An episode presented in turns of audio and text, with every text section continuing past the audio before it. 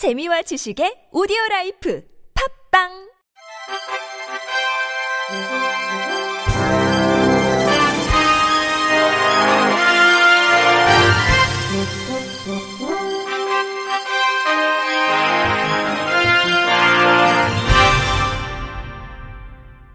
청취자 여러분 안녕하십니까? 6월 14일 수요일 KBRC 뉴스입니다. 서울시는 13일 기아자동차 그린라이트와 시 거주 장애인 여행 지원 사업을 위한 공동 협력 업무 협약을 체결했습니다.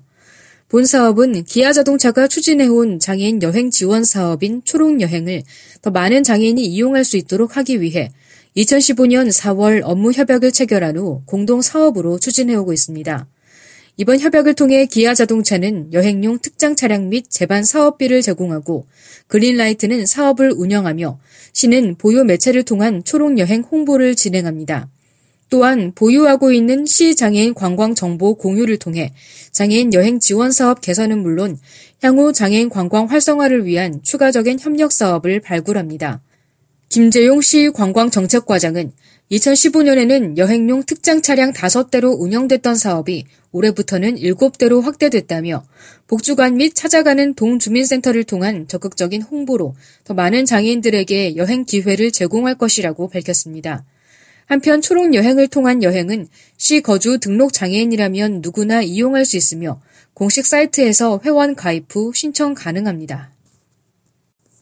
경기 화성시는 동탄 이신도시에 장애인 복지시설 동탄 아름드림 복지관을 건립한다고 13일 밝혔습니다. 시는 지난 12일 시청 소회의실에서 2017 장애인 복지위원회 정기회의 및 동탄 아름드림 복지관 최종 실시 설계 보고회를 개최하고 편리한 공간을 만들 수 있도록 다양한 의견을 나눴습니다.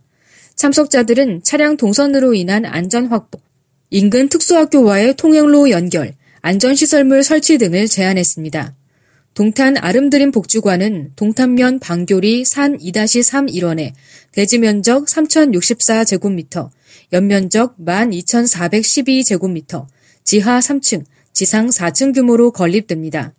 오는 10월 착공해 2019년 9월 준공되며 내부에는 보호 작업장, 주간 보호센터, 치료실, 실내 체육관, 옥상에는 장애인들을 위한 캠핑장, 텃밭 등이 들어서게 됩니다. 또한 복지관과 접해 있는 왕배산을 이용해 휠체어를 탄 장애인과 노약자도 쉽게 오를 수 있는 산책로도 조성될 예정입니다. 경기 구리시 인창도서관은 책과 떠나는 마음여행 프로그램을 오는 7월부터 시각장애인 15명을 대상으로 운영한다고 12일 밝혔습니다. 프로그램은 인창도서관과 경기도 시각장애인 연합회 구리시지회 협력으로 오는 8월 16일까지 매주 수요일 10회 과정으로 진행됩니다. 교육은 시각장애인들이 역할 수행에서 겪는 스트레스와 갈등을 문학 작품 등을 통해 짚어봄으로써 건강한 자존감과 심리, 정서적 안정을 줄 수 있도록 소통을 중심으로 이끌어갈 계획입니다. 특히 도서관 자료실 이용 체험을 수업 일정에 포함시켜 자신에게 맞는 독서 자료를 찾는 방법을 익힐 수 있도록 함으로써 도서관 재방문을 유도한다는 방침입니다. 인창도서관 관계자는 이번 사업으로 시각장애인이 도서관과 독서 문화 프로그램을 접하기 어려운 문제가 해소되기를 바란다며 앞으로도 시각장애인들을 위한 독서 문화 프로그램을 지속적으로 개발해 운영할 것이라고 전했습니다. 인천시는 인천 지적발달장애인 복지협회와 최근 인천 장애인 권익 옹호기관 운영 위 수탁 협약을 맺었다고 13일 밝혔습니다. 장애인 권익 옹호기관은 장애인 학대 예방과 현장 조사, 응급 조치, 상담 등의 업무를 맡게 되며 신고부터 사후 관리까지 아우르는 지원 절차를 진행합니다. 시와 협회는 설립 준비단을 구성해 다음 달 업무를 시작하기 위한 사전 준비에 착수했습니다. 남구 주안동에 위치한 장애인 권익 옹호기관은 이달 안에 사무실 공간 구성과 인력 채용, 시스템 준비를 마치고 오는 7월에 문을 열 예정입니다. 김태미 시 장애인 복지과장은 보건복지부 중앙장애인 옹호기관과의 업무 협력으로 개관을 위한 행정적, 재정적 지원 방안을 수립하고 있다며 학대의 사각지대가 없는 도시가 되도록 장애인 권리 보호에 나설 것이라고 전했습니다. 경북 청도경찰서는 시각장애인이 편리한 민원 업무를 볼 수 있도록 경찰 종합 민원 안내서와 범죄 피해자 권리 및 지원제도 안내서를 점자로 만들어 민원실에 비치했습니다. 점자 민원 안내서는 시각장애인의 범죄 피해자 보호와 고소 고발 등 경찰 민원 안내 및 법률 지원 등 다양한 정보를 수록하고 있습니다. 경북지방경찰청과 대구대학교 점자도서관, 경북시각장애인연합회의 협업을 통해 2개월에 걸쳐 제작한 점자 경찰 종합 민원 안내서는 경찰서 민원실과 시군장애인 협회 등에 배부돼 큰 호응을 얻고 있습니다.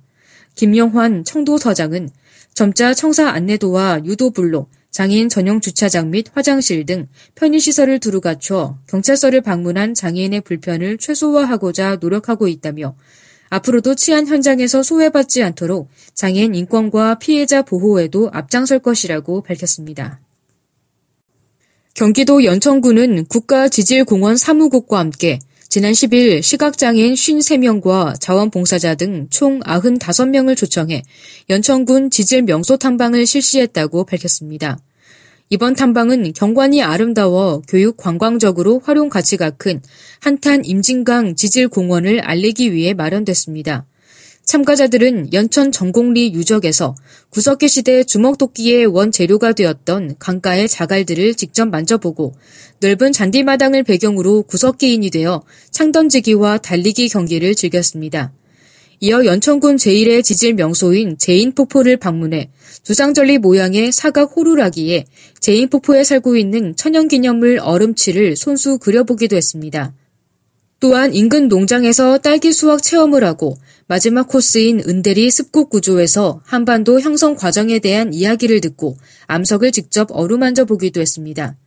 연천군 관계자는 처음 추진하는 행사라 상당히 조심스러웠던 것이 사실이라며 앞으로 시각장애인뿐 아니라 우리 주변에 소외된 분들이 연천의 지질 공원을 함께 찾고 즐길 수 있도록 더욱 노력하겠다고 전했습니다. 광명 씨는 올해부터 음악에 재능이 있는 장애인이 자신이 가진 재능을 펼치며 다른 사람을 돕는 음악 재능 나눔 일자리 사업을 시행 중입니다. 이에 따라 광명 장애인 복지관에서 운영 중인 다소니 챔버 오케스트라 단원 13명을 선발해 5월부터 급여를 지급했습니다. 이들 13명은 5월부터 1일 4시간 주 5일 근무로 월 75만여 원의 급여를 받고 있습니다. 광명 시는 장애인의 생활 안정과 사회 참여를 돕기 위해 2015년부터 행복 나눔 일자리 사업을 실시했습니다.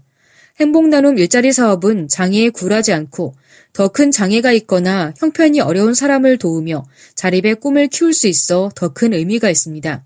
양기대 시장은 장애인 일자리 사업이 일회성으로 끝나는 사업이 아니라 앞으로도 계속될 수 있도록 제도화할 것이라며 특히 예체능 관련 특기가 있는 장애인들의 사회 참여 기회를 확대하도록 최선을 다하겠다고 밝혔습니다. 끝으로 날씨입니다. 내일은 고기압의 영향으로 전국이 대체로 맑겠습니다. 아침 최저 기온은 서울 18도, 전주 16도, 부산 19도 등 12도에서 23도, 낮 최고 기온은 서울 29도, 대전 30도, 대구 33도 등 23도에서 33도로 낮과 밤의 기온차가 크겠습니다. 바다의 물결은 서해 먼바다와 남해 먼바다에서 0.5m에서 1.5m, 동해 먼바다에서 1m에서 2.5m 높이로 일겠습니다. 이상으로 6월 14일 수요일 KBRC 뉴스를 마칩니다. 지금까지 제작의 안재영, 진행의 홍가연이었습니다. 곧이어 장가영의 클래식 산책이 방송됩니다. 고맙습니다. KBRC